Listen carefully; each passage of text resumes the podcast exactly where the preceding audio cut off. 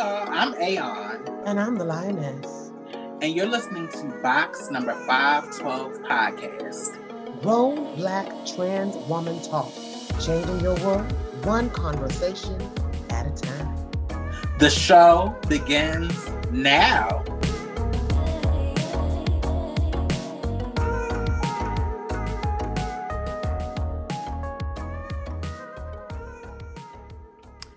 If you would like to see this episode along with other exclusive content, make sure you become a patron by going to our box number 512 podcast Patreon page, where you can become a patron for as little as $5 a month. The link to the page is in the show notes for this show. So make sure you go on over there if you would like to see the episode in addition to listening to it. All right, y'all, back to the show. Hey y'all, welcome to another episode of Box Number 512 Podcast, Grown Black Trans Woman Talk. I am your co-host Aeon. And I'm the lioness. How y'all feeling? Before we get into updates, we have an addendum to a story that we did last week. Um, so on last last week's episode, Onika's brother's cousin cousin's friend's balls whatever. I can't remember the name. y'all know the episode because y'all y'all random number. That episode got more listens than the episode that came out before it. So apparently, because of Nicki Minaj's story of her cousin's friend's um, balls being inflamed or whatever from the vaccine shot, it's prompted the prime the, the prime minister of health in Trinidad to launch an investigation to find out who Who's this cousin, who, who, this person is.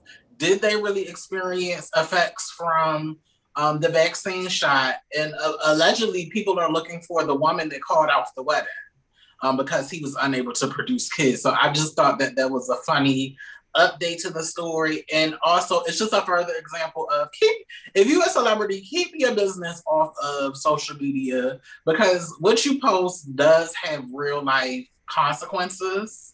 And the story was probably a lie because apparently they can't find this cousin.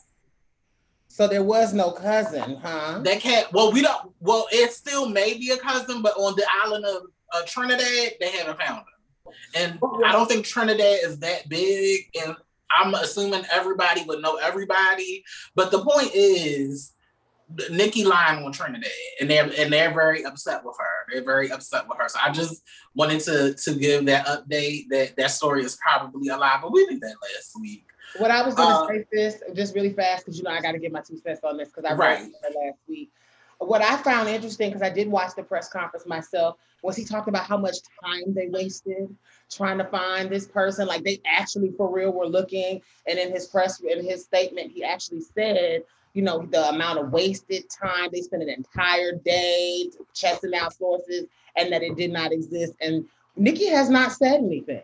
So, Nikki, if you're listening, which I doubt, but if you're listening, you got to stop this. You got to stop. They, they, they're not playing with you in 2020 and this 2021 and this COVID.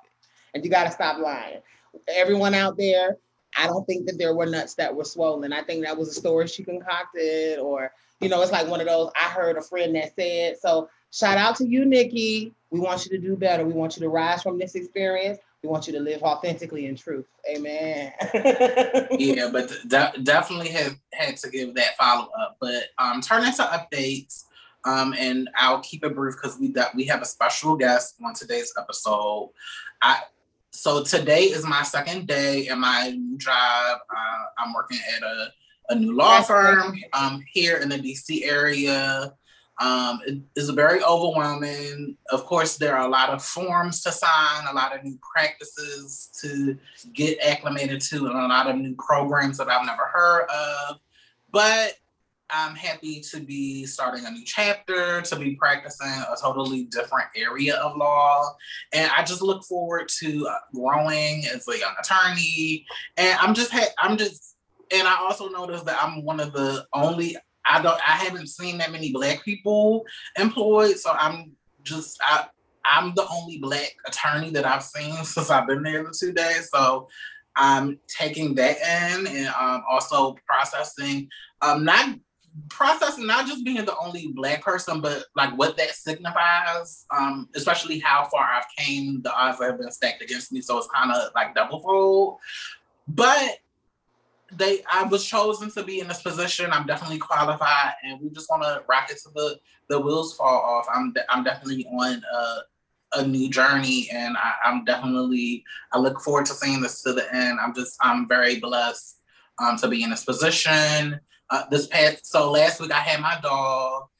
My mom she made it safely back from her birthday vacation to to Cancun, so I'm happy that she's back. But I do miss my dog but I left some of her things here because I told my mom that I want her to start bringing a dog um here just so just so because I miss I miss having her here and I love taking care of her. I just I like having something to take care of. Um, but my Savannah is back in Baltimore, but I love her dearly. I try to go back to Baltimore when I can. Uh, my mother and I are taking a, a weekend vacation to Las Vegas in November. We just booked the flight and the hotel. My uncle lives in Las Vegas and we're going there for his 60th birthday. I I haven't seen my uncle Ben since I was a child.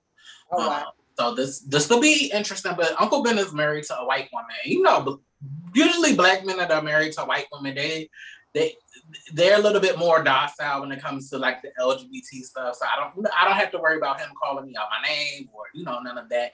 And his one of his daughters is a lesbian, so I'm definitely going. And I think he's one of the family members that's been asking to see me or asking about me. So I'm in a definitely in a phase of my life where I'm only repa- I'm trying to put myself out there to develop relationships with people that have extended an olive branch. And this will definitely be a way of me extending an olive branch. And I'll be going to Las Vegas for the first time. This will be like the first trip that my mother and I have taken since I've been a grown adult. Oh wow. So yeah, together. Um, so that'll be interesting. But yeah, I'm just it's a lot, it's a lot of great stuff going on with me out here in these dating streets, but we'll save those stories for another episode. But I'm just, I'm just really, I'm just really in a, a great space. I'm really happy to be here, and I'm just on a journey of living every, living life and taking everything day by day. I will turn it over to you, sis. What's what's going on with you? Living, loving, and laughing at the bullshit. So my week has been busy. Um, so um, I've been um, this past week. I've been doing some work for my nonprofit, Trans Individuals Living Their Truth Incorporated. Um, and um, we got some big things coming up. I made some new relationships. Um, I also have been really busy this week with my fellowship.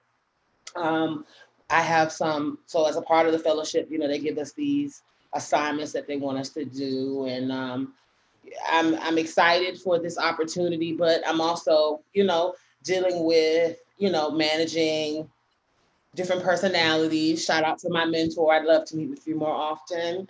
Um, but I mean, you know, it's been a, it's been a busy week. Um, I've been able to do some more consultant work, which is always good because you know the consultant checks actually be cute on the low especially when you get, you know, when you work it out right. So I've been I've been blessed to have some new opportunities coming up this week. So coming up tomorrow, I will be headed to Florida to spend the rest of the week with my mother-in-law. Um, this trip was not planned significantly in advance, so there's that you you know in my head like getting wrapping my mind around going to Florida, you know, being with family. But it, it's a good, it's a good, it's a good thing. I'm excited. Um, so we'll be heading out tomorrow morning. Um, and life is good. Um, I, you know, there, you know, it's a lot going on. I've been putting out fires left and right, but I think that busy is always good, particularly when busy gets to the bottom line. So I don't have no complaints. Life is good. And I'm excited for you, Brianna. When I saw your post today about your new position or yesterday about your new position. I was very excited for you.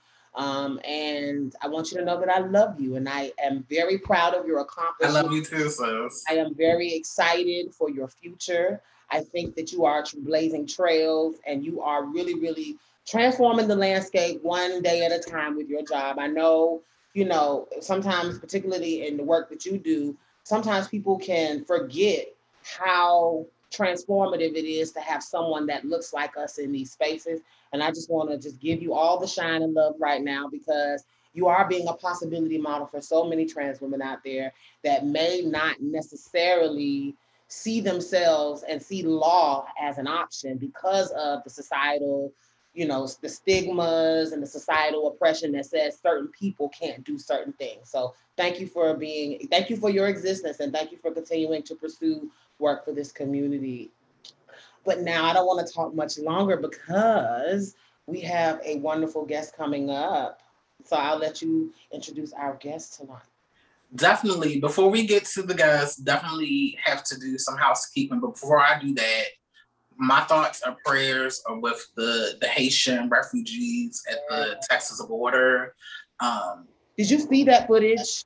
Yeah, I, I, saw it, and it's really making me nervous, and it's really giving me anxiety because if they w- whip them and it's people taking pictures, I'm scared that one of them are going to lose their lives um, at that um, Texas border. So I, I'm just praying whatever I'm I'm hoping that there's some Black Center um, organizing spaces that can specifically uh, go to that border and advocate for those people.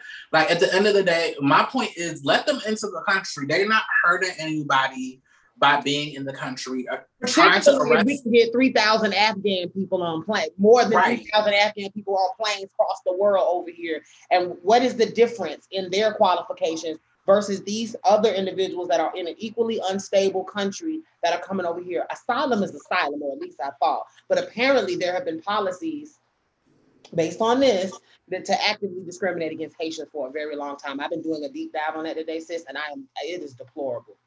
Right. So my and and deport them, deport them where they don't have anywhere to go back to. That that's why they're risking their lives traveling by foot through Central America to get to Texas. It's just like, come on, arrest them. And I just saw something on the news. The governor is like, well, we're going to arrest them.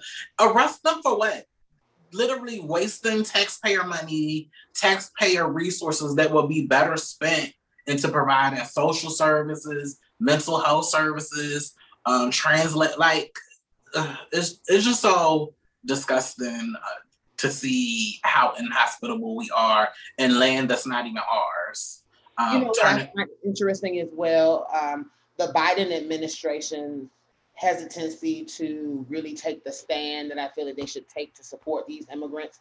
They're using policies that the Trump administration used around COVID to deny these people access. And I just think that that's just deplorable. And on top of that, I want the African American community here to know we don't have the luxury of turning a blind eye to this because a lot of the way that they're perceiving this these individuals is a residual residue of the way that they see us and the way that we're treated. And because these are Black people, particularly for us African Americans, us Black folks in America, we need to really, really try to do our best to be welcoming also. Um, I was I was listening to a prominent Haitian um, activist in Houston on on TV talk about how he is having a hard time even getting black churches in Houston to wrap their minds around trying to support these individuals because they are not even seeing this as an issue that affects them as if they don't y'all y'all want to be white so bad. Y'all want to be bad. so bad. And so shout out to our haitian um, listeners out there. Shout out to the entire country of haiti. We know that you're going through a lot right now. And you know whether you hear it from any other place at box number 512 podcast we're here to support you. And i do want also sis if we can to try to um, um, um, if you don't mind i would like for us to put um, a link to some type of haitian support service on this page because it is actually frightening to know that there are thousands of people that are basically just being treated like dogs at the border it really is right is not because they're refugees but because they black like it's not refugees Right. So, like, let's be clear. So, definitely want to say that if you're listening to this podcast on Apple Podcasts, please be sure to review and leave a comment. It helps other folks uh, who are looking for Black trans film content to find our podcast. I actually did the search and typed in Black woman to see what pop, pops up, and really it's only us that's that's uh, popping up under that thing. So rightfully so Right. we, we, we definitely want to see more podcasts because we're not the only the only ones out there. But make sure you're reviewing. Make sure you're you're leaving those comments. Make sure you're telling a friend about our podcast. Word of mouth is a real thing, and it can be very powerful.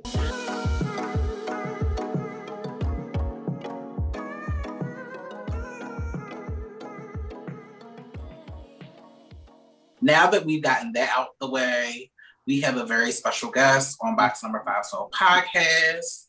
We are going to be joined by Jay Herte, aka Jeremy, host and creator of Let's Talk Bruh podcast. It's a podcast that I've been listening to since we, since before Box Number 512 podcast was even a thought. And when I heard the podcast, I was like, oh my God, like black men are actually having these conversations amongst themselves and they're they're trying to like be better and get better and they they know about like trans women and black feminist theory and um like it it just it blew my mind um that black men were kind of like self-organizing in that way and kind of um, having counsel um, amongst each other and I, I listen intermittently only because I know I'm not the audience and not every conversation is for me.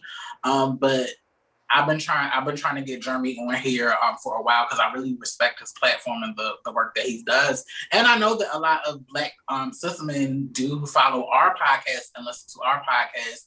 And we we definitely talk a lot about doing the work and um, self help and not and not using Black women and femmes for labor. So it just made sense for us to have him on our platform just so he can just talk about his journey and the work that he's been doing. And hopefully it will inspire some of y'all guys to go on over to his platform and support his platform. And also build community amongst yourselves and um, do your own work because when and i've said it before when black men become free we all can be a little bit safer in the world. And i'm all about uh, creating safety uh, for everybody. So without further ado jeremy please please come on the line. What up what up what up? Thank you for the introduction. I appreciate you Definitely, definitely. Thank you for um, coming on down. So to to just get this started out, um, introduce yourself to the people. Um, tell them where you're from, um, and tell them about your platform. Let's talk, Bruh. So thank you again for the invitation. And I think one thing you forgot to mention is you were featured on one of our episodes, Brianna, maybe two months ago, two three months ago. So just briefly, briefly featured. Briefly, yeah. briefly featured. A featured nonetheless. This don't yes, yes. uh, so Jeremy Herte, uh, he, him, his pronouns. Um, in terms of like how Let's Talk was started, uh, started officially in 2018, but it kind of had its origins, I guess, in the years prior. So I think for me, in my kind of early DC days, you know, mid 20s, 2014, 2015, 2016, you know, just being out in DC, being young single black man in DC, uh, just kind of feeling like I am that dude, just like can't tell me shit. Um, and then, you know, number one, being checked by people in my life, specifically black women in my life, whether it's like some dating situations, whether it's, you know, how I'm showing up as a friend, and then also during that time kind of seeing the conversations on social media shift around like things around me too and a lot of these issues became more visible on the internet. So i'm kind of being called out in my personal life kind of seeing these these conversations happen online about like black men masculinity what needs to happen. I'm i'm i'm realizing that okay I'm being called out. I'm seeing it happen, and I can't really deny this shit. Like, I can't just sit up here and say like patriarchy isn't real or toxic masculinity isn't a real thing. Like, I'm I'm, I'm experiencing it. I'm I'm being called out. So I think for me, it just kind of became something I became really interested in. So just you know, doing some self study, you know, kind of doing the very uh kind of stereotypical, like buying my bell hooks, like my first starter kit into like black feminism, my bell hooks and all that, and like really just taking a real interest to it because I feel like I was able to see a different type of masculinity presented in what Bell Hooks was talking about, and like, okay, she's calling men out, but this actually makes sense. Like I can relate to being a kid and being a young black boy and being told not to cry, and that never felt healthy, never felt healing. So I was then really interested in trying to have these conversations with you know friends and kind of seeing you know what spaces existed either online or whatever where you know black men were having these conversations. So that's kind of where the genesis started um, in terms of why you know i wanted to kind of start this platform and start you know have this community. So uh, from there 2018 started the podcast and we've kind of been going from there. And you know the community facebook group got the book club uh, so really just kind of came from like a personal you know series of moments you know early 20s and then kind of seeing these conversations happen and then you know from there you know started to really you know get involved and have the episodes and you know connect with the community. So long answer but that hope that gives you kind of like you know a little bit of the origin of let's talk bruh it does. Um so i am fascinated because i know that your theme this season is divesting from patriarchy and i know that we live in a day and time where it is not popular to say what you say, particularly in the Kevin Samuels, the mm-hmm. you know clubhouse gangster, mm-hmm. the the era where black men are feeling like, for whatever reason, they are under attack by women and queer people and and trans people and LGBT folk. I mean, there is this real feeling amongst a lot of black men right now that masculinity, that manness itself is under attack. And I can imagine that your podcast in this in this season that we're in is met with mixed responses. And I want to know, did you ever feel any fear or any rep um, any um, apprehension or any um, I guess second thoughts about having such a I guess uh, it would be almost almost uh, it, it the reason why we're fascinated by you and mm. the reason why we really appreciate what you do is because it is so uncommon in this current world that we're in today. So did you feel any apprehension? I wouldn't say any apprehension or fear. I think about that particular point, I think it's more of like a fear of like sharing any kind of creative endeavor to the world. Like, damn, what people think? But like as time has progressed, you know, you have people from the jump uh were really into it and really supported it and like oh like this is resonating this is dope like to know that people really you know appreciate what we're doing um and of course like it's interesting if we post you know it, we had to think we've had a post about uh T.I. and like the whole hymen situation so like we'll post certain things and we'll definitely lose followers like when we post certain things like that it definitely happens um and we definitely get comments and like people will have a whole field day in the comment section um, so it's like it, it's I don't think I had a fear around that. I think it's more of just like, okay, we see what resonates, we see what doesn't resonate. Um, and it's like, how can we just pull brothers along who want to be somewhat part of the the journey? I think, you know, I think one thing I've, you know, maybe gotten the grasp of is we probably won't convert the hotep nigga. Like we, it's probably just not gonna happen. Like no matter how much I would love for every hotep to be like on some similar path that we are, it's just not gonna happen. But like for the guys who maybe who might listen to a Kevin Samuels live, that dude he might be able to you know adapt or listen to Let's Talk Bruh. Like you know we might be able to bring him in. So I try to you know approach it that way sometimes but you know like not everybody's gonna fuck with it and that's just kind of what it is. Um so you know i think it's definitely learning moments in terms of what kind of content what kind of topics what kind of books really turn some folks away. It's like okay that resonated but in a different way. So you know just a learning curve and uh you know I, I feel like i'm always learning in this process and just like continuously you know, once I think I figure something out, it's like, no, actually rewind, you know, got that wrong. So it's always like a back and forth, like, you know, thing. I have another follow-up question. What do you mm-hmm. think about this current culture where men like yourself would be called, and I mean no disrespect, but simps by a certain quality, certain group of men? What do you think about this culture that we're in? And have you experienced the dynamic from men that I was speaking on earlier, where there's this feeling of being attacked. And how do you deal with that as a man being in men's spaces and having to encounter that? So i think for the most part like the negative feedback from men has mostly been online like digital spaces. So like whenever we would maybe have like a let's talk bruh an event or even i'm trying to think of any in-person things we might have done nobody's like checked me and like yo let's talk bruh y'all doing some you know simp ass you know stuff it's mostly been in digital spaces. So it's just like once you see it a couple of times, you're kind of just like, at least for, for myself, I'm kind of like, all right, uh, I'm definitely engaged. So I think I appreciate when folks leave comments on our posts who like, okay, you disagree, but you're actually trying to engage. So I'm I'm a, I'm a question it. I'm gonna push back, and you know that's kind of been the the vibe of Let's Talk Bruh. Even it kind of carries over to our Facebook group sometimes when you might have a dude who might have some kind of harmful beliefs around something, and I think for me, yes, the harmful stuff needs to be called out, but like there still kind of needs to be an opportunity for us to discuss it. And I think I'm really appreciative of our Facebook group and our book club for like, yeah, sometimes it's not the prettiest conversation or like the most eloquent, you know, somebody might not have the most eloquent theory or whatever beliefs on whatever topics are out there. But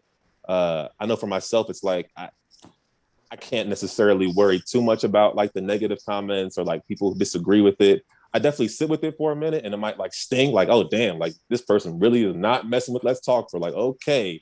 And it might sting from like a personal point of view, like, you know, you put something into the world and somebody doesn't like it. But I think uh it kind of gotta, I think what I've am maybe learning is to embrace some of that confrontation a little bit, having boundaries around it, but it's like, yo, like I want to be in spaces with black men where we are struggling through this stuff and like knowing that not every conversation is going to be smooth. Like, so if we say something, say something maybe controversial and people are pushing back, that's actually a good sign versus maybe just radio silence and just dead, like no, no silence, like no noise at all. So, uh, try to take it with a grain of salt. Um, try not to take it too personally. Um, so, but I think with the internet, there's always going to be so much just like people having their opinions and you know take it take it and leave it thank you oh, thank you so I have a question and um just um getting more personal. So when Let's Talk mm. Bruh first started, it was you and a co-host, mm-hmm. and uh, it got it got to a point where it turned in from you, um, you and your co-host to just you by yourself, and you actually had an episode where you um your co-host you kind you both kind of explain why the the format of the show um, will be changing. And without going to um, anything personal, um, I want to know. As a result of doing the show, did it equip you with tools to kind of go through that breakdown or um, that um, transition? Like, how did you? Because we've seen examples I'm thinking about to the episode that we did about the Joe Budden show that when you have two people that come together and do a mm-hmm. project mm-hmm. and there's a miscommunication, sometimes that it can blow up and it can turn into a big thing. And I, I was kind of I was kind of shocked that the format of the show was changing because I had got used to hearing it. But mm-hmm. what but the fact that you both were able to kind of explain what was going on and just put it out on front street and at least from that episode it appeared that there was like a respect or that it was a, a positive like um a positive um separation and that the audience was in on that i just want to know that are the tools that you acquired did that help you um, navigate that and um, go through that as hmm. um, your show has changed over the years yeah i mean you brought it back because that was like two years ago and i really appreciate that I think that's definitely like a, a definitely a, a, pivotal moment in the show and like my personal, you know. So I think yeah, number one, like Kier is still one of my best friends. I talk to him on the daily pretty much. So it's just a moment where it's just like you know when you embark on this creative project with one of your best friends, you know, you just have one of those conversations where like, yo, are we are we still good doing this? Do we still want to do this together? And like for me, it was just like, you know, it could be frustrating at times from my end, from his end, because from before that we're just homies just like best friends and now we're kind of doing this this work together so it definitely creates a new relationship um but i think when we started having those conversations about you know going our separate ways it was like yo i want us to still be the best of friends whether this podcast is here or not like and, that, and to your point i think that's a part of the work so it's just like even with let's talk bruh was never here it's like the inner work of like my male friends and having that love still there and having the vulnerability still there to have those conversations. I think that was just like, you know, preserving the friendship and then we'll figure out the creative partnership stuff later. Like, you know, we I want us to still be best of friends and still have love for each other, regardless if we're on the podcast. So um, I do think that some of the stuff that I've been kind of getting into as far as mental health, vulnerability, and having those kind of tough conversations kind of help that moment a little bit easier and like yo like i don't want to you know have this you know thing here where you know, it causes a rift between one of my best friends. Like that's like we're definitely going the wrong way if we're, if we're entering that territory. So um it was just like, yo, let's let's talk about it. And you know, from there, let's figure out what this looks like. And you know, I'm gonna still text to you every day. You're gonna still hit me up when we do hit me up. So it was uh it's funny, I haven't thought about that in a minute until you brought it up, but I appreciate the kind of refresh because um it was definitely one of those moments where it just took like you know uncomfortable conversations, which you know hope it's like kind of putting the the theory to practice, like talking about it on the podcast, but then actually having that moment with your with your friend on the podcast and even before it. So uh just some real real life stuff end of the day for real. You know, that's very powerful. I say that because um we are friends that do a podcast together and we've had to mm-hmm navigate well, we we actually have been so far on the same page we really haven't had much conflict brianna and i work very well together but I, we've always said that our friendship is 1st mm-hmm. and that if it got to that place where we felt like this would be a, a, a detriment to our friendship that we would find another way to make it work if that means you know we have to do our thing and luckily so far so great because we kind of have that same agenda. Now, let me ask you were you nervous about taking it yourself and kind of because you know there are there's a certain I, i'm aware that when you're doing a podcast with someone else there's a dynamic that's established and like that's a really big change in the way that the flow of things was going to go with the podcast were you nervous about that that particular change and was it an easy transition for you I was nervous, very nervous, very nervous, because I think you know to the points you guys have been mentioning, like yo, like the vibe, the chemistry was one of the things that really, you know, made it really enjoyable as a, a, person on the podcast. Like the chemistry y'all have, I can see it. It's like that made it fun to come back to. So, and I think that's one thing that our our listeners gravitated to as well. So I think I was very nervous, like, yo, are niggas really just gonna tune into me talking? Like that seems like crazy. but you know, and I think, you know, being vulnerable about that and also just like uh so th- yeah, to answer the question, yes, very nervous about it. Um and I think the the the consistency of like the Facebook group and the community um being there um made it helpful to know that like, okay, yes, we're in a different stage of the podcast, but like the support is still there. People still want to be engaged with it, even as it's changing. Um, so it definitely kind of helped and you know even gave more ideas for like what let's talk bruh can become as it changes as it you know adapts and uh, evolves and all those things um, so yeah but it's it's it's really i really appreciate y'all asking these questions because you know it's i haven't necessarily talked about it since then but it's it's a definitely like a really pivotal like moment in Let's Talk, uh, I guess, trajectory. Well, that's how you know we really did our research. Y'all did the research. I appreciate it.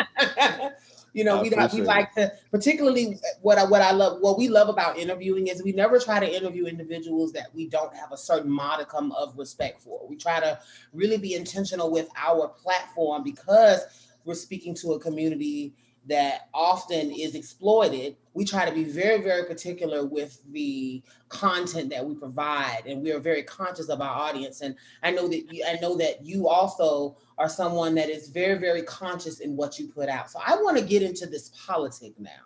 You are a black man in America.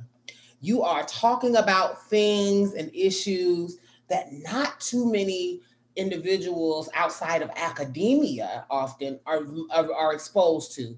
You know, there's beyond the cultural gap between our community and a lot of the topics that you talk about, there is also a genuine knowledge gap. You mentioned earlier bell hooks. You mentioned earlier, you know, um, and that and that leads me to believe that you have a grounding in Black feminist thought that you've at least researched and that you understand a lot about concepts that are foreign to many Black men. So I want to go back. What in your life, what about you? What about this man before us today? How, what happened in your life for you to become this aware of your space that you take up? Because it's one thing to say, I'm going to talk about this topic. Um, I'm going to talk about this topic and I'm going to pick things that are going to uh, reach a certain audience. But you had a co-host now you're by yourself but you still, I feel like you a, large part of what your platform does is it really unpacks a lot of things that a lot of men are comfortable in. So, what about you? When did you get this heart of an ally? What about what in your life in or what events transpired for you to become this man today that is knowledgeable on these topics? Wow, it's definitely got to sit with that for a second. Um, I don't even know if it was like a particular event. I think it was definitely that period of time, like early to mid 20s, where I was just, like I kind of mentioned, kind of being called out by certain people in my personal life, seeing things happen online. Um, yes, I don't know if there is an event that really sparked it. I think for me, when it came down to like, okay, when I actually started reading some of these books, it's like, okay, to me, to me, logically, it just made sense that okay, if I am a straight black man, I know what I experience as far as racism. And then if my sister, who is a straight black, but she's a woman, she's gonna face the racism of being black, but the misogyny sexism of being a woman. Like it just to me, I don't know, the the the layers just kind of made sense from like a just a logical, like, okay, one, one plus one equals two. She's facing two things. If I have a homie who's who's gay, you know, it just so to me, looking at it like that and then be able to place myself and realize that okay, like yo, I know what I face as a black man in this country, and I know what or I, I, like to be open to knowing what like my my black sisters face, my queer community faces, and it's different from me. It's different from my experience. It may be like a double layer of oppression from their experience. It doesn't take away from my experience or my you know struggle as a black man but it's just a different experience. So i think i don't know like i, I honestly don't know if there was an event. It just i think for me it just took my it took me realizing that i can acknowledge the experiences of other black folks and the struggles and oppressions and that doesn't take away from mine. So when black women are on the timeline talking about like street harassment or things like that that doesn't negate the shit that I go through. It's just like that's their experience. I can either listen to it or I can ignore it. It's still their experience. And I think for me, it was just like I can still hold on to me, my value. You know, I still have my anxiety, my fear, and I can listen to and get to know like what it means to exist as somebody who is gay, as somebody who is trans. And like, okay, that's different from my experience. I'm not, you know, it doesn't take away, but I think that sometimes that may be uh, a hard thing to grasp for some straight black men, where it's just like we've been seeing the images of you know black men are uh, endangered species, and like we've been put as like the pedestal of like what we need to do to protect black people is to protect black men. I think we've been fed those images kind of like as propaganda without really getting the chance to look at the other identities that other black folks have.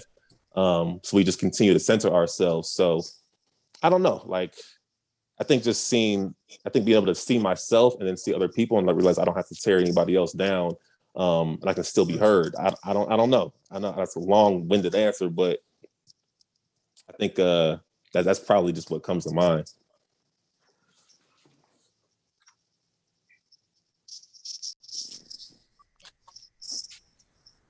Thank you for your answer just a moment ago. Um, I would like to know so, what you talked about was this experience of being a man and being able to identify that there were other people in, in the black culture that had these experiences that did not necessarily take away from yours. But what you demonstrate in your podcast and divesting from patriarchy because as a man you don't really have to consider that but you're the type of man that does. And so i would i have a question about who raised you because they did a damn good job like because Yo, that's funny. having empathy, having this level of empathy requires that you are able Yeah, everybody don't have that. No, and I just get into it. Who are you? Where did you come from? Was that was that the real question that you wanted to ask yes, beforehand? That's the real question. That's my follow-up question. Where, gotcha. Where, I mean, so my parents, my parents, uh Fair and Ronald Herte, they are right upstairs in the room above me. I'm in the basement right now. Uh yeah, I mean, I think my parents they've always been like super laid back. Um, let me kind of just always they've always empowered me to like do my thing. I guess what I mean by that is like always hearing messages like you can always be whatever you want to be. And I think like as a kid, it definitely after you hear it so many times, at least for myself, it's like, okay, I get it. I got you. Thanks, mom and dad. I appreciate you. Like, I get it. Like I, I heard you. I heard you when I was seven. I heard you when I was 15. Like I got you. But I guess I think over time I really started to just believe that and just have an open mind around things. I think just seeing how my parents interacted and seeing how their relationship at times didn't necessarily subscribe to certain gender roles around like a man needs to do this, a woman needs to do that. So they never like said explicitly that we are against gender roles in this household, but it was more just like, okay, I see that your relationship, y'all vibe is sometimes against what is typically seen as uh, man and woman gender roles. And like, you know, seeing my dad help out around the house, seeing my mom, you know, take care of like financial situations in the house. And like, okay, like I don't necessarily, if I don't want to, you know, as long as okay, my partner subscribe to these certain things. So I think having an open mind around that stuff um, was always helpful and I think it kind of just maybe carried over until I got older and you know con- continuing to just be open about learning new things and not trying to just shut something away because I disagree with it, but just like continue to be open with it. And if I am like challenged by something, I think sitting with like what that means for me versus like just immediately pushing it away. And I think sometimes that's what happens in some of these, these conversations, just like you, niggas just want to push it away because it just uh, they disagree with it. But like, how do you actually feel, and then maybe come back to it? So I think my parents, my sister, my family's always been just help us kind of just the way we kind of operate, um, just having open minds around things, um, questioning stuff. Uh, so yeah, I think just you know, shout, shout out to them. I, I appreciate that question too. Thank you. No, I had to ask because it's like watch, watching a unicorn walk out of the forest. Stop, stop it, stop it. There are stop not it. too many black men talking this shit. And I'm just keeping it real with you. It is a testament. And that's why I wanted you to have that opportunity to give a shout out to your family and to your parents because it is a testament to how you were raised that you're able to have this level of empathy for communities and, and, and, and an experience that you don't necessarily have when we live in a world today where there is, I feel like, a lessening in empathy from a very frustrated Black man. You know, mm-hmm. so thank you for being someone that can see that it's not all about you and see also that in being a leader and being someone that has a voice that you should use it to speak for and speak against systems of oppression that affect different populations. So thank you very much for that. Sis, I'll let you go from here. Appreciate it. Appreciate another, that. I, I, I, had two questions I was going to ask, but I, I can't remember the first one, but I know it's probably going to come back to me. But um, my next question is so in one of your episodes, you had um, you had an episode talking about trans attraction. You had Lex Newman on there, and it, it again it kind of blew my mind because it's just forward thinking because you don't see like many black cis het platforms um, having that type of conversation in a responsible way. And I think um, you um, did that. Um, so in creating this um, kind of like space or incubator, if you will, I don't want to say incubator because you're not. It, just a safe space yeah. for um, black men. Have you experienced um, um, black men like in the collective like revealing um, having a safe space to reveal their trans attraction or if you had or if you haven't like how would you go about creating safe space for um, trans amorous men to like reveal their attraction in that space um, and them um, be supported um, because mm-hmm. I, I, know I can only imagine I'm not a black man but I can only imagine um, from the black um, men that I've interacted with that struggle with their trans attraction a lot of them don't feel like they'll be able to be supported in a genuine way by their group or their community um, of men that they hang out with. But they're really, you know, they really don't know the the levels of their friendship because they're so afraid afraid to like be honest and um, get um, get support around um, their attraction or that part of their identity. So.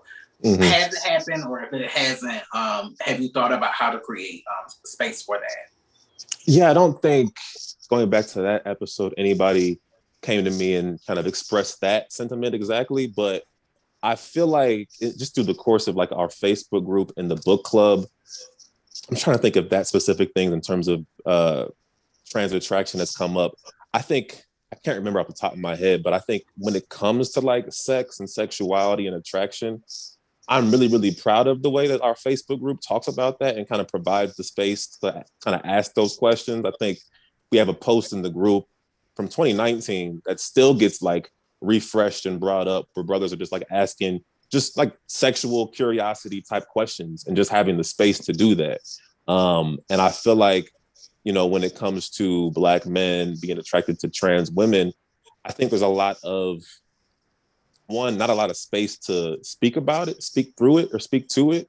And then also just like, you know, knowing that whoever you're attracted to, like that is okay. Like, and that is perfectly fine.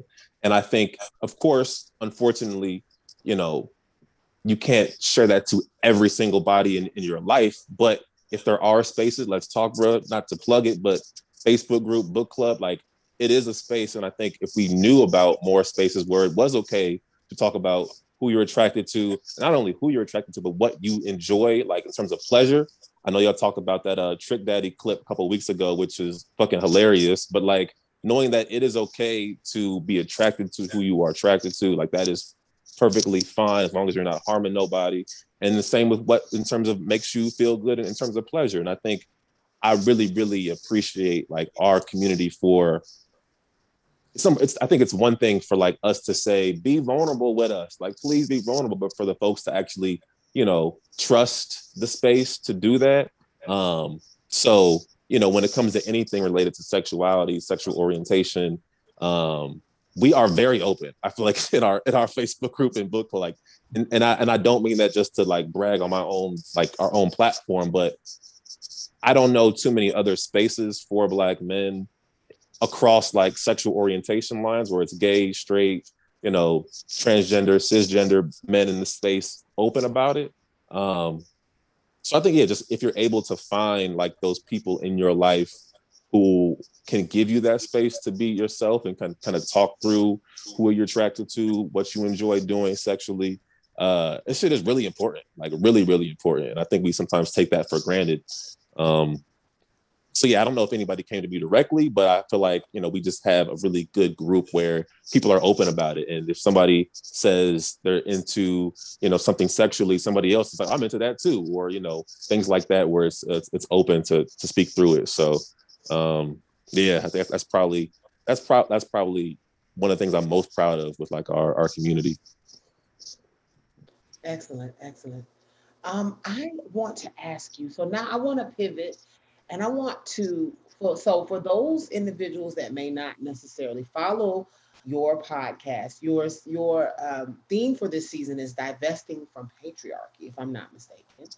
And I would like to know how you came about that particular theme. Mm-hmm.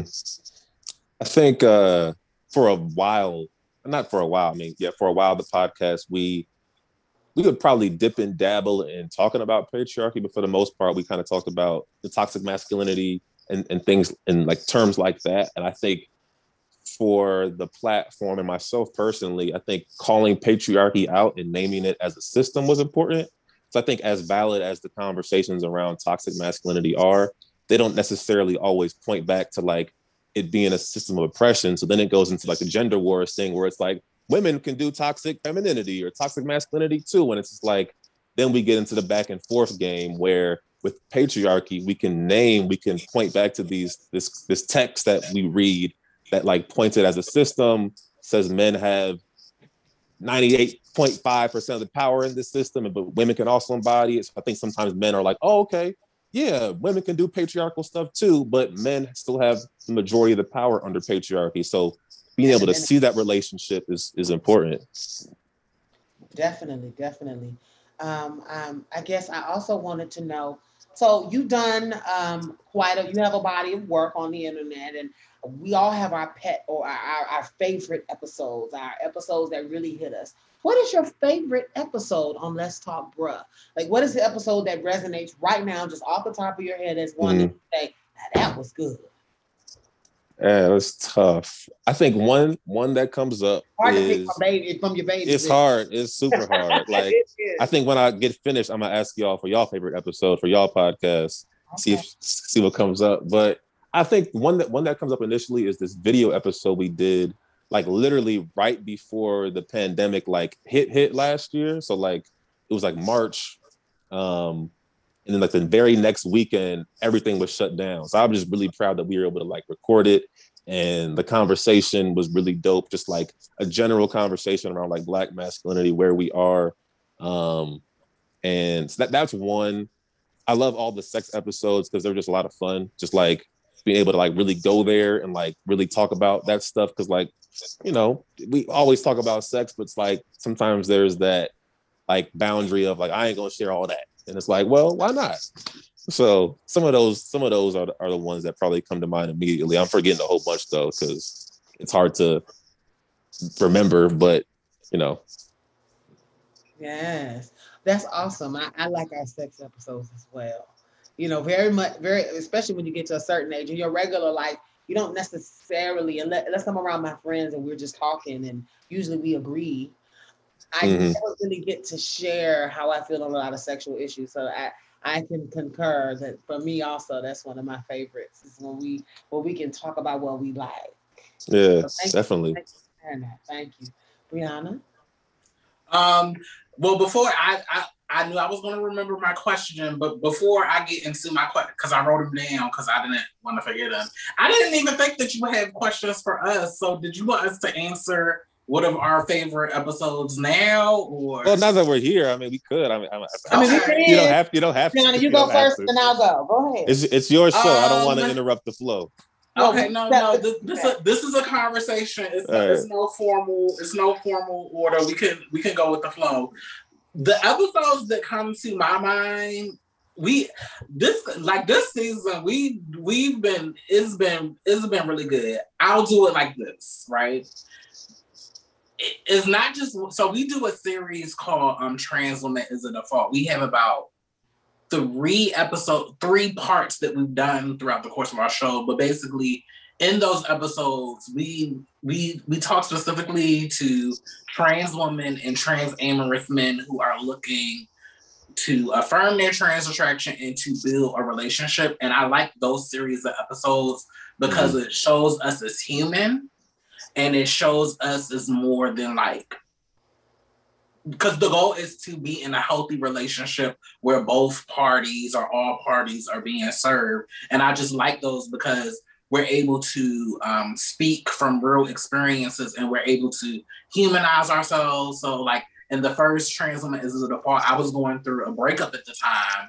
and I was really able to use my relationship and what I had recently just went through at the time to really explain how I saw the signs all along, but because of the type of woman that I am, because of the traumas that I went through, I fell into the traps and I got what I didn't want. And um, I feel like, particularly with trans women, a lot of times we use men as validation for our own womanhood, and that's a lot of times how we get ourselves into um, trouble.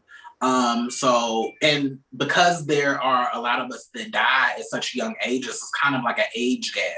So there's not like this information from the old school generation down to the young generation to say, hey, look, you know, not trying to hate on you, but if you want to do this right and you know get the most out of it, like listen to what I've been through. And then with our last transformation into the fall, lioness who's been in a 10 year relationship is able to give the realities of what it's like to be in a long-term relationship. And some of the things that you might experience as a as a trans woman in mostly cis het spaces and being the only one that and have you thought about that? Because it can't just you're not just going to be sequestered in your own little world and you know, her husband, you know, they run around in certain circles with cis het people, you know, divine nine, professional, like you're in those mm-hmm. upper echelon circles. So have you thought about how you're going to handle yourself in that circle? Or if something happens, how are you going to react when when people are going to not react to you the best way because they find out that you're transgender? And or your partner has had these long, these lifelong friends or his line brothers, and they find out that he's trans attracted and they reject him because of you. And how are you going to deal with that? Um, how are you going to deal? So I like those episodes because it, it it humanized. Like when I think of like legacy and stuff that we are leaving behind once we're not going to be on this earth, beyond the glamour and all of that, I just want folks to know that we're we are human trying to figure it out just like everybody else. And I think those mm-hmm. episodes really represent, you know, what we built this platform for. I'll turn it over to you, sis. Oh, that's dope. Well, first, I want to say thank you for um you know, really feeling like you got a lot out of that episode where I was talking about life and you know being being a woman. I think we don't get to talk about that because we over romanticize relationships because it's not something that's available to us that we just run into it with like these Disney princess aspirations, and mm. that's just not the li- the reality day to day lived experience. So, I agree. I agree. Um, for me, I so partially because I'm very critical in, in my own, I judge myself very harshly. Those are not my favorite episodes.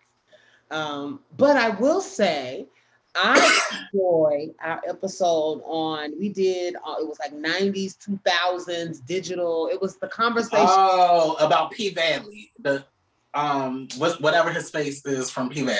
We talked about the evolution of men and dating with the and how it evolved as the internet evolved, as men had mm. access, and so there was a point in time where being hold, hold on, Jeremy. Do you know what the have you heard of the word trade? I'm familiar with it. I don't necessarily all the way know what it means, but I've heard it. Good. You don't need to know what it means. Good. You don't need to know. But I feel like ahead. I have maybe context clues, but I'll, I'll just keep listening. There are many definitions not going into that this moment. But I will say the men that used to engage with our community used to have a certain amount of, of, of awe and reverence because if you did have this attraction, you usually ran into it through porn and then or or through you know maybe a chance encounter or whatever. But a lot of men when they would see us in person, and particularly when they were engaging with us, there was we we joke, but niggas used to catch a bus, a plane, a train, they'll do whatever to come see. You know what I'm saying? Yeah. They it was like the draw towards something that, particularly if you were a girl of a certain caliber and you had a certain level of ability to communicate, and you kind of positioned yourself, or you were kind of someone in life that they could just really just were in awe of. You know, I, you know, I used to tell the girls I can stop playing in midair, make a man get off and come see me, you know. And back in the early, in the in the late '90s, early thousands, when I, you know, when I entered into this life as a very, very young woman, you know, right out of high school, I there was a way that the men engaged, but how the internet and the exposure and the access to our community became so readily available that there was a difference and the way men engage with us. And in that episode, we talked about a lot of our shenanigans. We talked a lot about our um, how you know black from from Black Planet no to G, from Geo City. See, I walk I slow walked them from Geo City through through, all of the iterations, the chat lines for, from all the way going into Black Planet to MySpace I mean, we took a very intentional, slow dive in how men and we evolved and our dating hmm. evolved. And that episode, just to this day, I just I have to listen back and chuckle sometimes because those were the those were the times. So those were the days. Those were the days back when I well, was free. You know, I, I, like the episode too because those type of men don't really exist anymore. And That's seeing that character on P Valley, particularly how he interacts with Uncle Clifford, it instantly brought me back to that time because you don't see like because it's so accessible to like have ex- it's so easy to get in contact with a trans woman. It's kind of no finesse with the men. It's mm-hmm. very but back in the 2000s and the 90s, it was more underground. So like the men they treated they were more they treated you good because they never knew when they were going to see another. Yeah, never.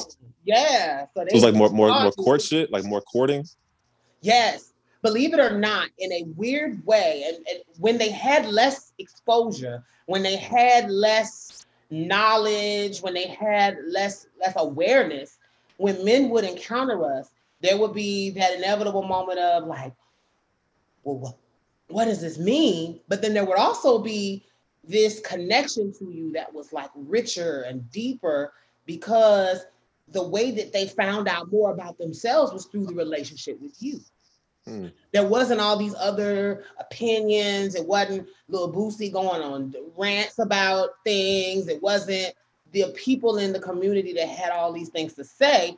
People genuinely would come across you, be to be embrace you for the human that you are, and then you dealt with the the what does this mean, and then you were able to have those kind of you could you could influence. I feel like how a man perceived community without them having, and this is no shade to my sisters, but you know the Sidney Starr type of example where not that that's a negative thing, but there's a way that the media is positioning that young woman. And that example and the way that men are now able to access us through social media and the dating apps and the sex apps is pure. I turn my phone on and what wherever who's in the certain geographic range, I can mm-hmm. just go over to her house. Like that, that before that time, when a man ran across one of us, it was a moment in his life that meant something. And because of that, there was a way that they behaved. And in that show P Valley with that um, non-binary character Uncle um, Uncle Clifford, there was a way that that man, the the love interest, engaged with him. That was it. Just was it's like old times all over again because that's not how things are today. With this level of exposure that men have today, unfortunately, you know, it gets transactional real fast. Is mm-hmm. you know, the, the men know the lingo, the men are hitting you, even if you're not even coming on that with how much top bottom verse. What are you trying to do? You know, it, it's it's a whole different. Oh, you don't want to talk to me? Let me scroll down to the next. Swipe, swipe, swipe left. Swipe and keep it moving, and and it, and then that mentality affects us psychologically. It affects the way we show up in spaces. It affects how a lot of these young girls, unfortunately, they don't even have the luxury of being treated the way you see in the show Pose. How a lot some of those some of those men are treating those men, women. That that is not as common as it could used to be back in the day for a man to be in awe of your trans experience. Now they know. They know the score. They know what's real and what's not. They know. Right. You know, like it's a whole thing to it. So, you know, it, it, those were good times. So that episode just it hit me, hit me in my heart. Dang, I gotta check that one out. I appreciate you sharing that. Yeah. Yes. Um. So get so getting back to the um the questions. So you had I can't remember his name, but you had a guest on one of your not your recent episodes, but a couple of episodes ago. But I follow his work. He does um the work in the prisons, like um prison. Yeah, Richie Richie Reseda. Yeah, Richie. Yes. And he he said on your show, and I've seen him say on other platforms, um, in order to get the men to buy into the program and what he's doing, he kind of has to incentivize how the men themselves are going to benefit from, um, even if they don't adapt the this mind frame, just questioning it, like how are they going to benefit? So I'm going to turn it on you how how what is your incentive? Like like what like what is your um personal benefit from um doing this work and going down this path? Yeah i think like my personal benefit is that i know for me i feel a lot more of a freer like existence when i'm able to tap into like my full humanity. And that means like you know letting go of the the hard shell of emotions. That means like breaking that down and kind of tapping into like instead of escaping my feelings, like let me see, like, wait, what do I feel about this? Like let me tap into that. Am I sad? Am I am I anxious? Am I fearful? I need to tap into the wholeness of all those things. So it may be a little bit more harder work this way instead of just like, you know, dishing it to the side and not thinking about it. But I think for me, being able to, I guess, you know, divesting from patriarchy, I'm able to like invest in my humanity. And I got to shout out to my guy Turner for like dropping that line in the podcast, you know, one of the earlier episodes. But I think that is something kind of to Richie's point that is kind of on the other side of like toxic masculinity, patriarchy, whatever you want to call it. It's just like more wholeness for all of us. Like, I, I don't want to be here and have to feel like I have to wear a mask when I walk into the room with the homies. Like I just want to be able to let down. If I want to tell them I love them, I can do that. We can kick it, but like just being more whole together is on the other side of some of the the BS that you know all of us are raised in and groomed in. Uh, like I think I want to be able to push more towards that, but it's it's a process. It's definitely you know a process. And then my next question is: Have you faced any resistance from women on this path? Oh, that's that's interesting. I think I don't think I've faced resistance like in terms of. I mean, you might might have seen like some comments here and there, um, echoing similar comments that maybe men have said, like on Instagram, kind of those things. Are you talking about like personally though? Like personally? Yeah, personally. personally. I don't think I necessarily have received resistance, like uh, like a clean pushback, but I think uh, dating is interesting now. So like, you know, it's very very.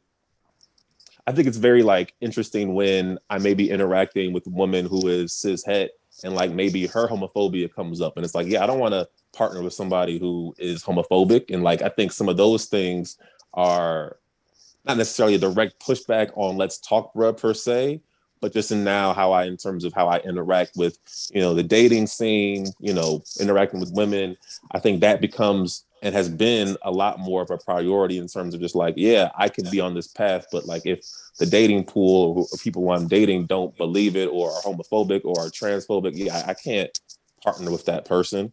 Um, that's just a kind of another another layer of kind of you know just you know we talk about divesting the patriarchy like you know who are we in community with? Who are we partnering with? Um that's a big part of it but in terms of like a direct pushback like let's talk bruh's whack this shit is it's, it's, terrible like i haven't received that um but I, am sure like you know some people maybe if they feel that way maybe aren't saying it but I'm, I'm sure it's out there so it's like you know it can't uh whether it's out there or not whether they're saying it or not it can't really you know affect you know the process too much or like my day to day too much. It's just one of those things where you know just my, mindful of it all. Excellent, excellent.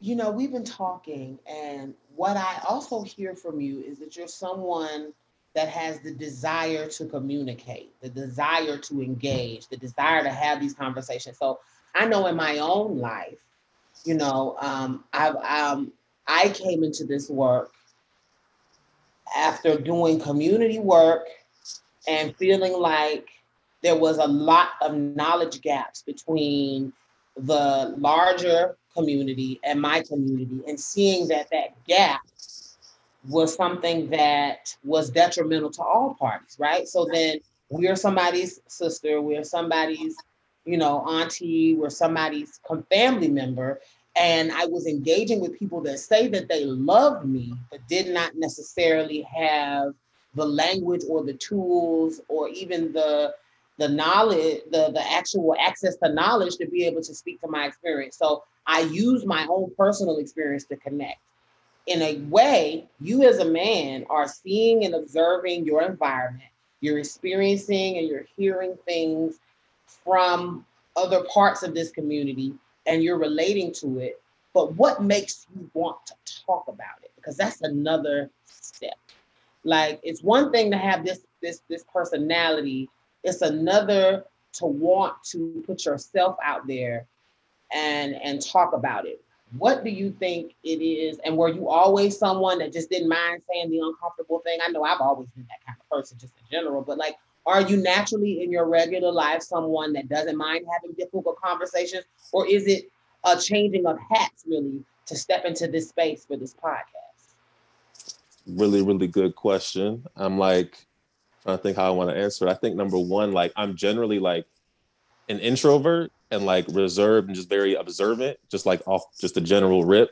Uh, and I think for me in my personal life, um, even relationships or otherwise, there's times where I'm just like, or my partner might ask me, you know, how are you feeling? I'm like, I don't know. So I think typically I'm not like the most expressive, but I think for this, for this topic, for this like work, um, it's just very, very, very interesting to me because it's like personal. It's like it's very personal. I think if we're talking, like, let's talk for a platform, talking to black men regardless of where you fall on the knowledge spectrum, we all can relate and understand to like what this kind of concept of black masculinity is.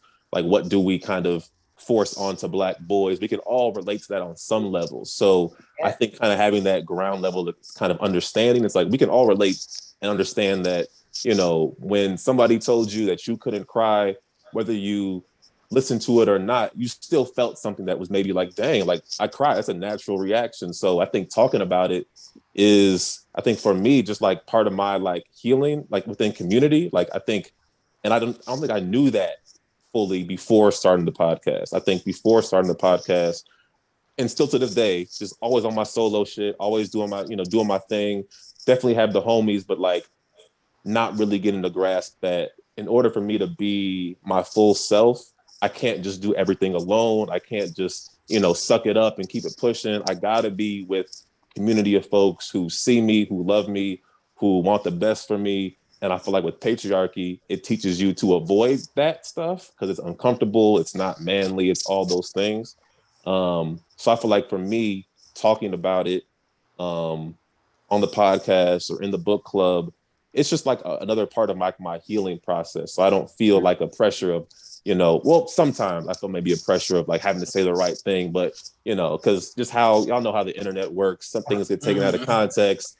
If you miss one, yeah, yeah like, you didn't you didn't cite page 134 of this this feminist thought. I'm like, dang, like you right, but I didn't. So I think sometimes I do feel a little bit of that like pressure of having to nail the theory part every single time, but I think having the conversations, having the space just to connect like I know if there was no Let's Talk, Bruh, I still need that. I still need to be in community with guys who who get it, um, and uh, just make that a part of my everyday life. And I think you know that's one thing I, I have I think learned in this journey of like, okay, yeah, you can't just do everything by yourself, or you can't. It's you might go quick by yourself, but you won't go like far. Like you, you so I think that's one thing I've been always trying to come back to even like an every, everyday process. Like, you know what, reach out to your friends, like stop being in your bubble.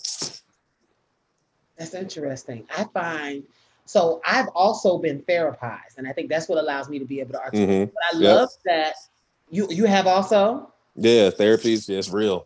It's real, and it does allow you to do that self assessment, that self analysis, mm-hmm. looking at the, the person in the mirror that people are so afraid of, and I think that that gave me the language to be able to articulate my feelings. But I love, and I think I can identify with you saying that this is a catharsis. This is something that is healing for you. And even if it weren't recorded, you'd still be in having these conversations. You still will be seeking these relationships.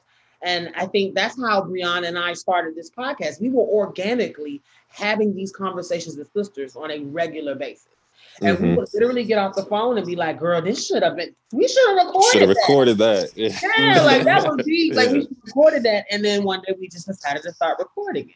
And then here we are, um, two years in now, or more than yeah, two years in now. And so mm-hmm. it's just exciting to to hear that, that that that is a common experience. And I can relate for sure. Brianna, did you have any? Um, I have two um, last questions, and I'll turn it to you if you have any more questions. So my second question, and this should be fun. This is the fun question. Okay. If you could create a retreat for black men celebrities, like a, okay. a, a, a, black feminism healing retreat, and we'll we'll limit it to five. What um what men would you pick to participate a part of this retreat and why? Who so I could I could pick five. Okay. Yes, we can do five. All right. Boosie, Boosie, Boosie, Boosie. like I feel like if I'm picking five, like, but no, like I don't know, like it's a lot. Like I think I would honestly would love to have a conversation with DaBaby, just like just to talk. Cause I feel like I don't that was such like a missed opportunity, like to have that moment and nobody really one of his peers like checks him. It's just like, dang, like real 2021, we still doing this. I would love to like, you know, chop it up with DaBaby. Like, yo, bro, like, where did that come from? Like, just ask the root of that. Mm-hmm. Uh, DaBaby, uh, I don't know, Boosie would be a lot. Boosie would be a lot. Uh, you have to have a lot of um like hostess snacks and candy. Right, right, right. right, right. Yeah. I think one person two who, flavors of Kool-Aid mixed together. Right, like just making sugar. sure that, you know, Maybe We're locked in. He's listening. Because he requires a lot of some pixie sticks. it's like the thing with Boosie that trips me out is it's almost just like he keeps getting like a breakfast form, breakfast, breakfast form, breakfast club platform to like talk his stuff, but there's no counter to it. It's like there's nobody to say, hey, this is harmful because X, and just like we keep, you know, rinse and repeat. But um, I'm trying to think people on maybe the opposite end who are not so hashtag problematic. Um, I think interestingly enough, Kevin Durant to me is very interesting from like just a very visible, like he's he's very like he's very tapped into social media and like he res- from like a mental health vulnerability point of view. Just like I'd be interested to talk about like that piece of it and like why he responds to so many like trolls. It's like, bro, you're Kevin Durant. Like you know, whatever. But I know there's a lot of people I would love to talk to. Um, so yeah, I'm trying to think of other names, but those. Would you bother think, with Kevin Samuels? Do you think he should be at the retreat, or would you keep him out of the retreat? well, so, that's a very, very good question. Should Kevin Samuels be at the retreat? I think you would have to have a pre-conversation with Kevin Samuels first because I feel like he's a master at getting out of things and avoiding. But it's like if he's if somebody is to me if, any, if somebody is willing to have an honest, open conversation, I'm willing to. Like it doesn't have to be the most pretty. We don't have to disagree. But if you're willing to see my side, I'm willing to see your side. Yeah, like I, and that's the thing. But I think when it comes to like my position or just my identity, straight cisgender, like I, I'm cool having that conversation, but it's just like I don't know if, especially at celebrity level, like they all the time want to do that like interrogation, like that kind of deep self-interrogation to talk about like the why you said what you said and not skirt out of it and not give like a half-ass apology on Instagram. Like, so you know, I think you know Kevin Samuels can come. It's just he's gonna need to be open and like all the the performance of that, we're gonna strip that down. So well, it wouldn't be recorded because you know he's gonna act up on camera. Right, right. What do you think about T.I. being at the meeting? T.I. definitely needs to be there. Uh T.I. could definitely get some, and I I don't like I, I think that's why like I sometimes struggle with the and I think one number one, like cancel culture isn't a real thing, but I sometimes struggle with like the and I think rightfully so, especially if you are an identity who is being targeted by these people, like fuck them niggas. But like, I think I sometimes struggle when other I see other straight black men who get it, just want to throw those niggas away because I'm just like, we could, if we had access to them, have these conversations. They might listen. But if we're just saying y'all, nah, y'all niggas need, are trash. I mean, some of them are, but I don't know. I feel like there's still a lot of room. I would like to have hope that there is room for some people to see, you know, that there is harm what they said. Uh, maybe I'm being cautious or too optimistic or too naive about it, but I feel like there's, you know, on a mainstream level, we haven't. Mike Tyson actually, I don't know if y'all saw his episode with Boosie. The way okay. he checked, the way he checked them was actually decent. I appreciated that. I don't know if y'all saw it though. I did. No, we see, okay. yeah. yeah. Okay, so we we have our because I want to say we need somebody like we need somebody to balance everybody. Like every yeah, right. everybody can't be intense. Like we need, and the fact that he could literally beat all four of them up. That how it's a Right. Nobody's gonna nobody's gonna check Mike Tyson. right. Nobody's gonna be like, you're not gonna you're gonna subdue yourself the minute you walk in the door. So maybe maybe if Mike Tyson he hosts the retreat and like, yo, Mike Tyson's gonna ask you these questions, and if you don't answer honestly, Mike could put hands on you. I don't know. I don't right throwing stuff out. I don't know, but yeah, that that was a very interesting intervention that I thought you know. I think that. Well, I have a question. What queer person? Because I also think there should be balance. Mm-hmm. What queer man or gay man do you think should also be on that panel? Because I do feel like we're, you know, it's it's very cis het leaning, and those are the people that need to be there to get the learning. But mm-hmm. who is that person that you would bring on to be the dissenting opinion. Billy Porter. Yeah. Hmm. You Billy said Billy Porter. Porter. I say, believe it or not, I say. Oh, so y'all, so y'all just gonna pay it and not laugh? I was trying to be funny. I was trying to. Oh, girl, I thought she was serious. That's why I didn't laugh. okay. I thought you were serious too. I was like, all right. I mean, we could we could consider him. We could consider Billy Porter. We could add him to the maybe list. But do you know who I think would really get to the root and will really trigger in a way that I think will forward the conversation? Little Nas X. I feel like if he was at that yeah. in full regalia, I feel like, but I feel like if he was at that retreat, because right now, and I want to ask your opinion, and this is going to lead into my next question. Mm-hmm. Little Nas X right now, it, the reason why I think he should be at that retreat is because he's someone that I, I do believe it's intentional that he is trolling respectability politics. He is trolling the black culture's to- identity in a way because it's rooted in respectability politics and this toxic masculinity and this idea that a man, a black man in particular, because they are under attack, has a, a dark skinned black man, a dark skinned black man, particularly. And because black men feel like they're under attack, particularly men of a certain complexion, particularly men that don't have access to this, like, you know, exotic privilege that we give to certain types of black men, the you know, shade, the Shemar Moores and those men in the world. I mean, he's mm-hmm. definitely representing a rank and file black man, but he's not showing up in a way that makes these men feel comfortable. And that is why they feel so comfortable being so difficult to him. And I feel like if he were to come to this meeting, you would already have triggered them enough to be real. Because, uh, you know, particularly T.I. and Boosie and some of these other people, they're used to kind of like being in front of the camera. And then when I not being on the camera, they say certain things. But this man is a trigger. And I want to now ask you, what do you think about Little Nas X and what he's doing to the culture right now? Do you think it's helpful? Do you think it's problematic? And where do you stand on? Are, are you a supporter of his? Like, how do you feel about what he's doing right now? Yeah, I think is is very dope. I'm, I'm, not necessarily. I don't know if I'm the biggest fan of his music. I just never ever checked it out. But like in terms of like the culture, it's like I love the fact that he's making niggas uncomfortable. Like just, and I feel like that you know, will push us forward because it's like, it, it, I don't know, the way the internet works, it's almost like Boosie is gonna get memed to death, and then maybe he can start like learning why this is harmful. Because when you see yourself, you know, Lil Nas X's platform is gonna continue to raise because he's obviously very talented and just knows how to work the internet.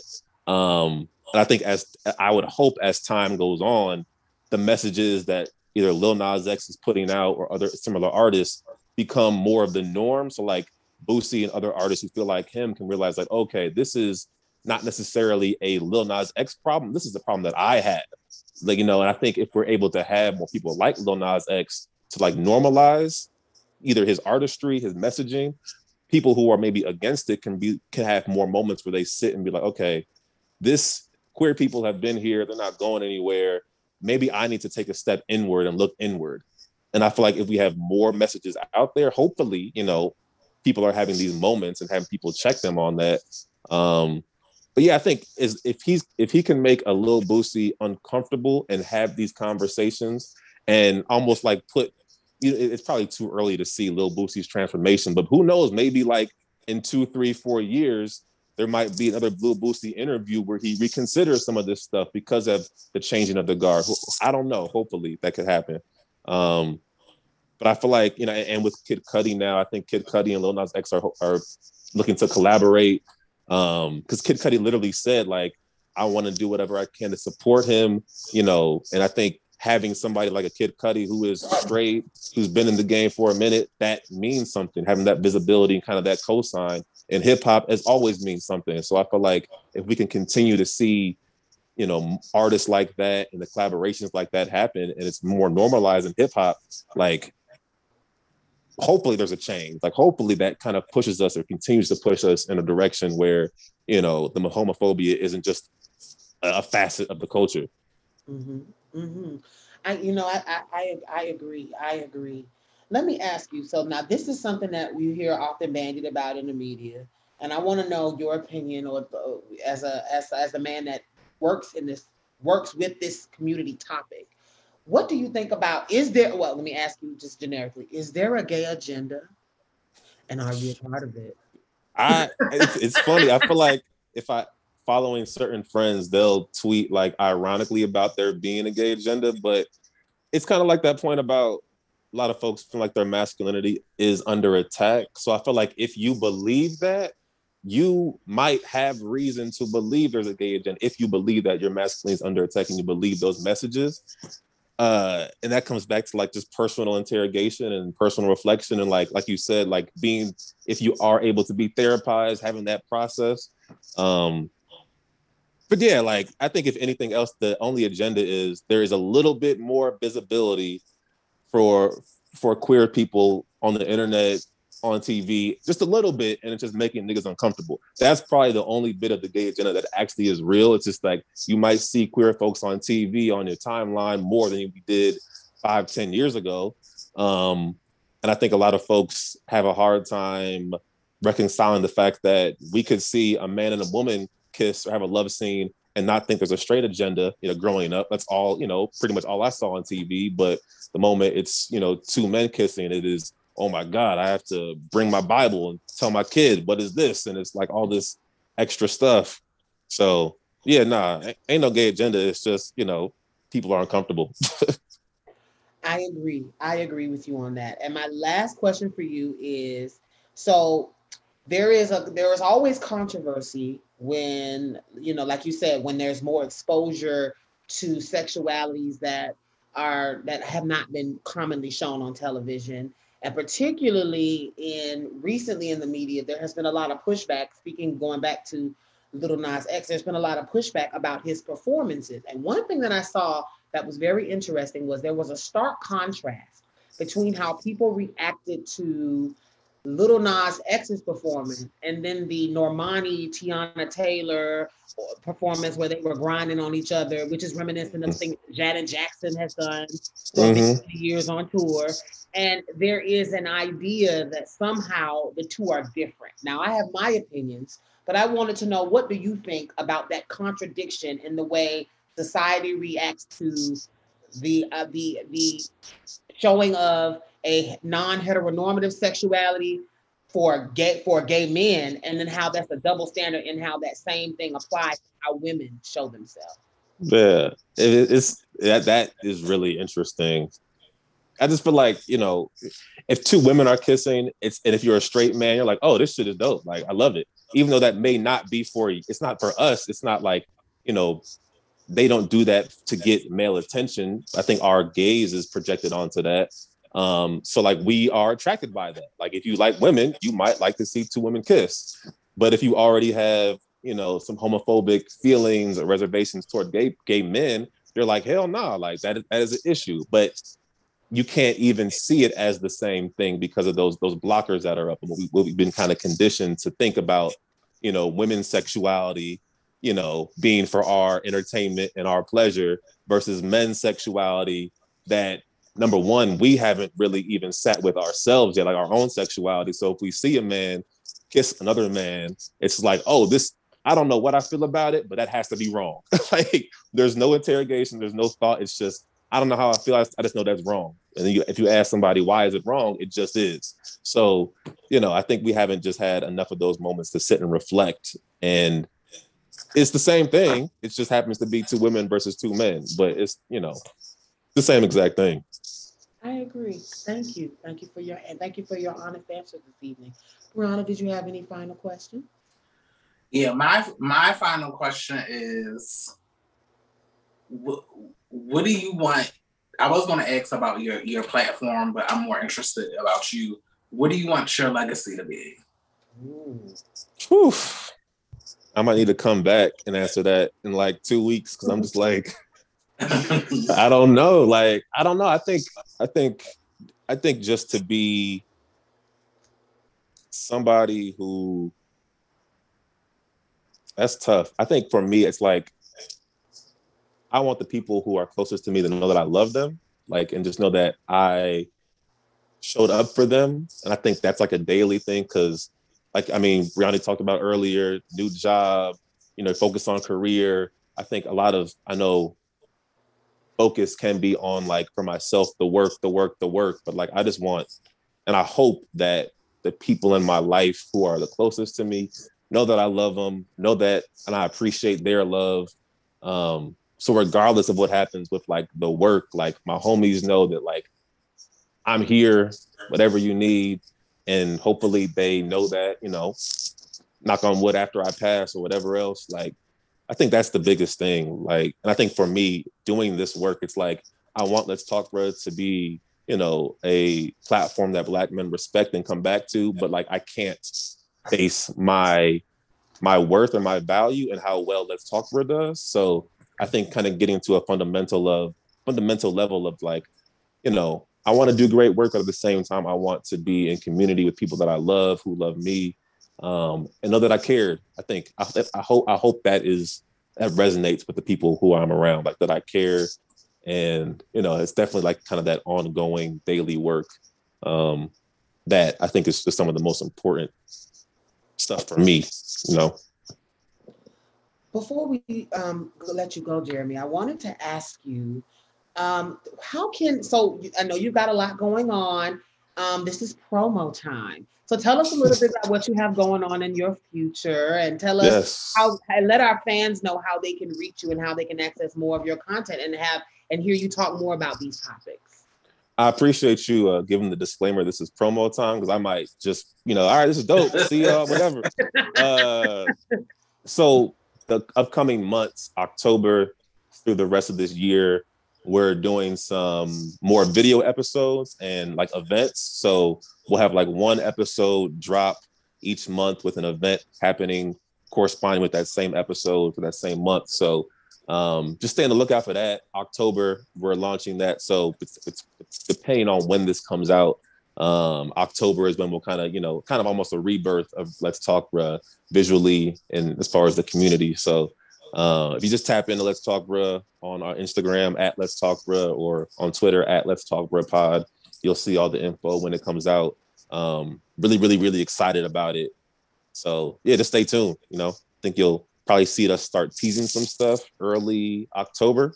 So just you know, stay on the lookout. Excellent, excellent. Well, um, sis, I'm gonna go ahead and take us out.